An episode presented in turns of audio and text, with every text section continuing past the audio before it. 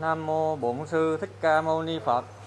Các đại chứng minh kính bạch trên sư phụ, kính bạch trên tăng đoàn chùa Giác Ngộ. Hôm nay là ngày 19 tháng 12 năm 2021 là tuần thất thứ ba của Hương Linh Nguyễn Thanh Bình, pháp danh Ngộ Minh Tường. Hưởng thọ 65 tuổi, vạn sanh ngày 25 tháng 10 2021 vì tình đạo hữu cũng như cốt nhục tình thâm, các em và các cháu cùng ban đạo ca đã huân tập về chùa giác ngộ, thiết lễ tụng kinh kỳ siêu, cúng dường trai tăng, ngõ hầu hồi hướng, công đức cho anh, cho chú là Nguyễn Thanh Bình, pháp danh Ngộ Minh Tường, được tái sanh về cảnh giới an lành. Vào giờ này đại càng đã trang nghiêm thanh tịnh, toàn thể gia đình.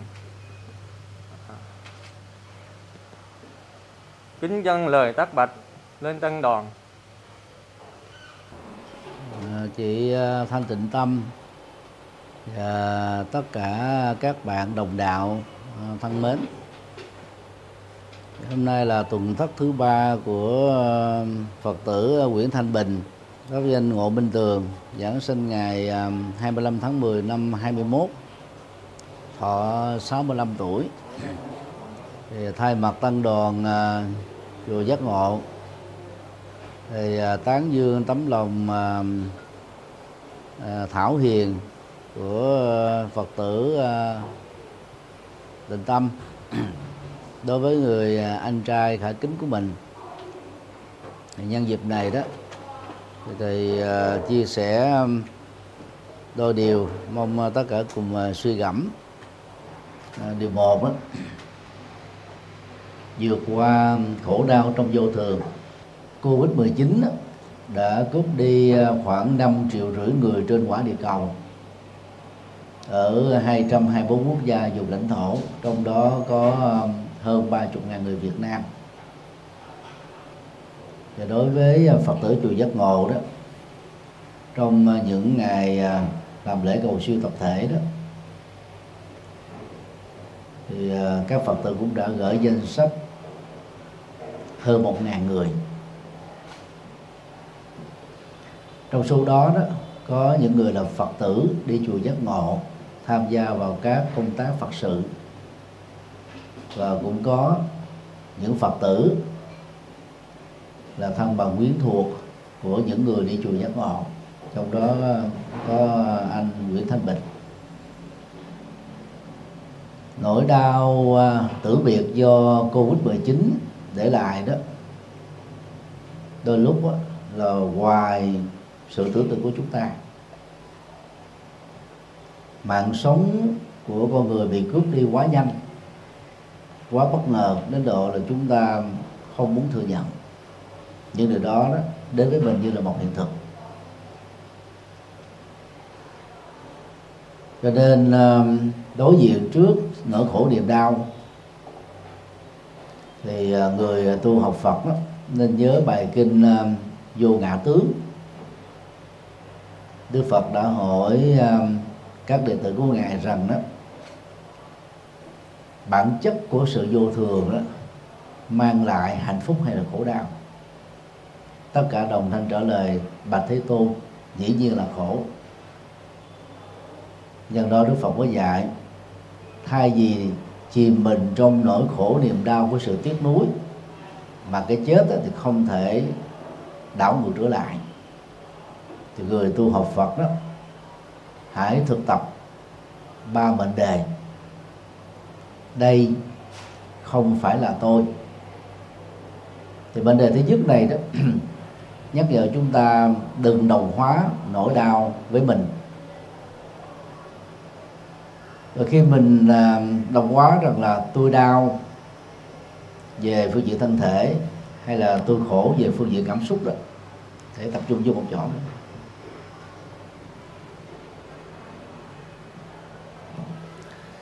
Thì lúc đó đó, nỗi khổ niềm đau đó sẽ bám ở trên thân và tâm của chúng ta lâu dài và điều này đó mình trở thành đó, là kẻ đồng hành với nỗi khổ niềm đau. Và đang khi đó bản chất cuộc sống nó diễn ra theo luật nhân quả. Trong đó nó có luật nhân duyên. Mà nhân duyên sự sống của mỗi người đó do tổng thể nghiệp của người đó quyết định.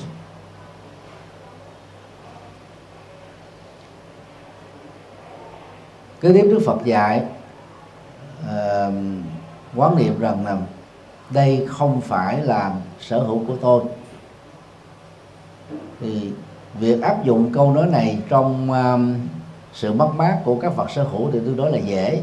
Ví dụ như chúng ta nhẩm uh, của đi thay người uh, mất đi tài sản để mạng sống mình còn lại. Tức là sự an ủi làm cho chúng ta cũng thể về nhẹ nhàng uh, về đi nỗi khổ và niềm đau. Nhưng đối với người thân trong quan hệ huyết thống đó, mà mình cho rằng đó, đây không phải là sâu của tôi, thì chúng ta rất là khó thực hiện. Vì từ lúc mình sinh ra cho đến cái thời điểm mình đối diện trước cái chết của người thân đó, mấy chục năm, cái tính sở hữu đó, tính huyết thống đó là gắn kết với chúng ta. Nhưng mà trong tử biệt đó, thì không còn cách nào khác, chúng ta phải thừa nhận rằng không phải là sở hữu của mình. Vĩnh viễn ít nhất là ở phương diện vĩnh viễn của thời gian. Chúng ta là quý thuộc của nhau. Trong lúc chúng ta còn sống sau khi chết á, thì tính quý thuộc đó hoàn toàn khép lại. Và vấn đề thứ ba đây không phải là tự ngã của tôi. Tự ngã khi còn sống nó gọi đó là tâm. Và sau khi qua đề đó nó là tâm thức hay là thức tái sinh hay là tâm tái tục.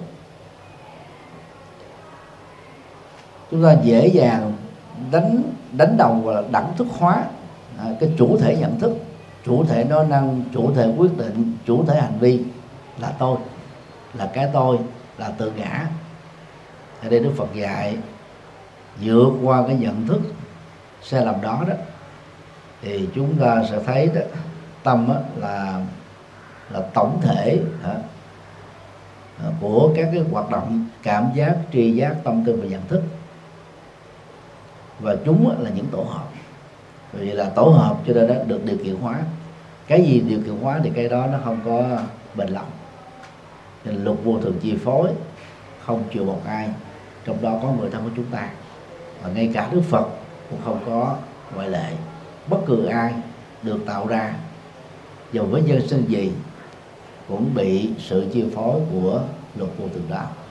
Cho nên thực tập này đó sẽ giúp cho chúng ta tháo mở được cái ngòi khổ đau ra khỏi tâm thức, ra khỏi à, thành viên của cuộc sống. Điều hai, cách thức giúp người à, đã ra đi. Khi à, còn sống đó, thì chúng ta có thể giúp người thân bằng tiền bạc, bằng vật chất bằng sự đồng hành bằng à, lời khuyên bằng sự cảm thông và nhiều phương diện khác. Nhưng đối với cái chết đó, thì à, là phật tử chúng ta phải hiểu không có người chết nào không tái sinh. Về sau này đó người ta phát triển ra thành à, sáu cõi luân hồi. Theo tiêu chí đạo đức đó, nếu đạt được chuẩn trung bình thì người chết đã đủ tiêu chuẩn tái sinh làm người. Và thời gian tái sinh đó, theo Phật giáo thượng tọa bộ là trong tích tắc. Về sau này đó Phật giáo đại thừa mở rộng thành là 49 ngày. Dầu là tích tắc hay là một phần ngày hay là ngày cuối cùng là ngày thứ 49 thì điều mà chúng ta phải ghi nhận đó người chết không mất hẳn biến từ cái đang có trở thành cái không còn có được nhận thức mất hẳn đó, đó đức phật gọi là đoạn kiến. Đoạn kiến đó được thể hiện qua chủ trương chết là hết.